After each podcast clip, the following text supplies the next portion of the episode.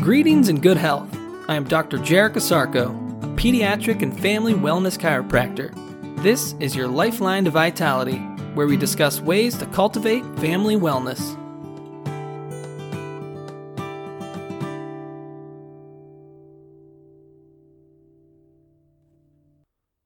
Looking to make health a distant memory?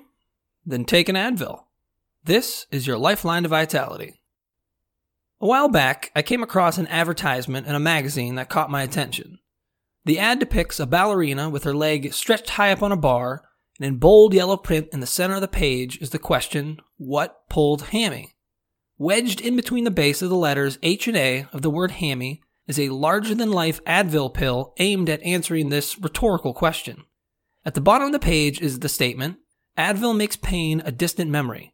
The underlying message of the ad is obviously pointing to the idea that if I take an Advil, it'll stop the pulled hammy from causing me pain. The pain will be a thing of the past. And since I don't feel pain, why do I need to worry about it anymore? But pain isn't synonymous with an injury or disease, or the cause of an injury or disease. Pain isn't an abnormal function. I have some follow up questions to this ad campaign. How does Advil make pain a distant memory? Will it cure the pulled hammy? And since I don't feel pain, does that mean I can't injure it anymore or do further damage to the pulled hammy? Was my body lacking something found in the Advil that will help me? Also, what is a pulled hammy? Let's start by answering the last question first. A pulled hammy is a strain of one or more of the hamstring muscles.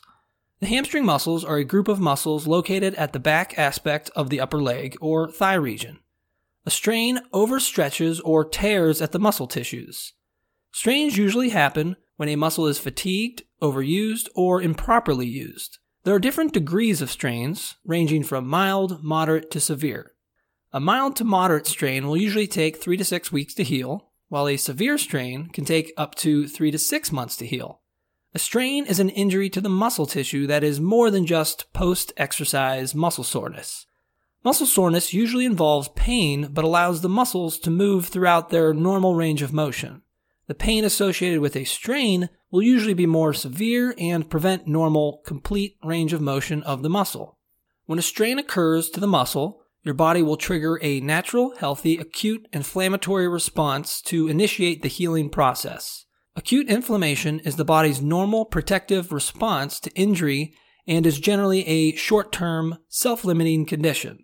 The inflammatory response will usually involve pain. Pain is the body's main signal to let you know that something went or is going wrong internally. Pain is like a smoke detector in your home. Where there is smoke, there is fire. And when there is fire, there is a call for concern. That is what pain is designed to do alert you to a potential problem. The inflammatory response sets off a chain of events that will direct resources to the injured tissue to start the repair and healing process.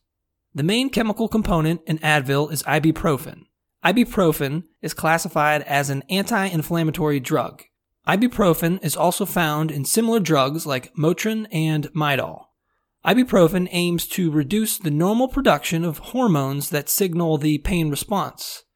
Sticking with the smoke detector analogy, Advil is like taking the batteries out of the smoke detector, or to a lesser extent, muffling the alarm so you don't have to hear it.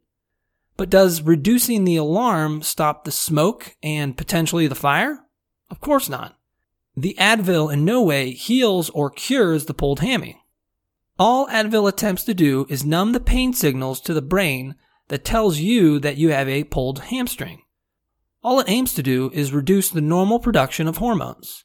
Normal hormone production, though, is a benchmark of healthy function. So if we reduce the normal function, we are now in the realm of abnormal function, which is not health, but sickness. The Advil has now turned a normal healthy function into a abnormal sick function. Besides reducing normal hormone function, long-term or high-dose effects of ibuprofen on the body have been linked to increased risk of fatal heart, heart attack and stroke. It also causes stomach and intestinal bleeding. So let's say you take that Advil. What happens? The pain signals to the brain have now been numbed. This not only numbs signals from the pulled hammy, but numbs signals throughout the entire body. The brain cannot fully communicate with the body. This communication breakdown prevents the brain from letting the body know when it might be overdoing a movement that could further cause damage to an already injured tissue or traumatize a healthy working tissue. Let me use a similar injury to the pulled hammy to expand on this. Let's say you severely sprain your ankle. When you sprain your ankle, normal walking becomes almost impossible to do. Putting a certain amount of weight on that ankle or placing it in a certain range of motions will send pain signals to your brain. And that is for a good reason. The ankle has been injured so that those pain signals fire off to let you know that trying to put a certain amount of weight or motion into that joint will only further damage that area. Now, what if you take an Advil to numb the pain? With the pain signals dampened, you begin to put more and more weight and motion into that joint than what you would be allowed to with the pain signals present. The pain signals are gone, but the injury still remains. Now, with those pain signals dampened, further damage to the already weakened ankle can be caused. What was thought to help the sprained ankle has now hurt the sprained ankle and will require more time and effort upon your body to heal it. Taking an Advil for a pulled hammy is the same premise as the sprained ankle. The Advil has made the pain a distant memory only to the educated conscious mind not to the innate conscious body that is trying to tell your brain that you shouldn't be putting that much strain or motion on the hamstring muscles right now. You are only further damaging the area and making it harder for it to heal. This idea boils down to the fact that healing takes time. But in our time is money culture, we sacrifice our health. Our health has value beyond dollars and cents and is one of the few treasures we carry with us throughout our life. It is important for us to listen to and work with our body when all possible so we can better understand its function. A better understanding of our function will result in a greater expression of our function. This will result in a greater expression of life. And a greater expression of life is a memory that will stick with our past, present, and future.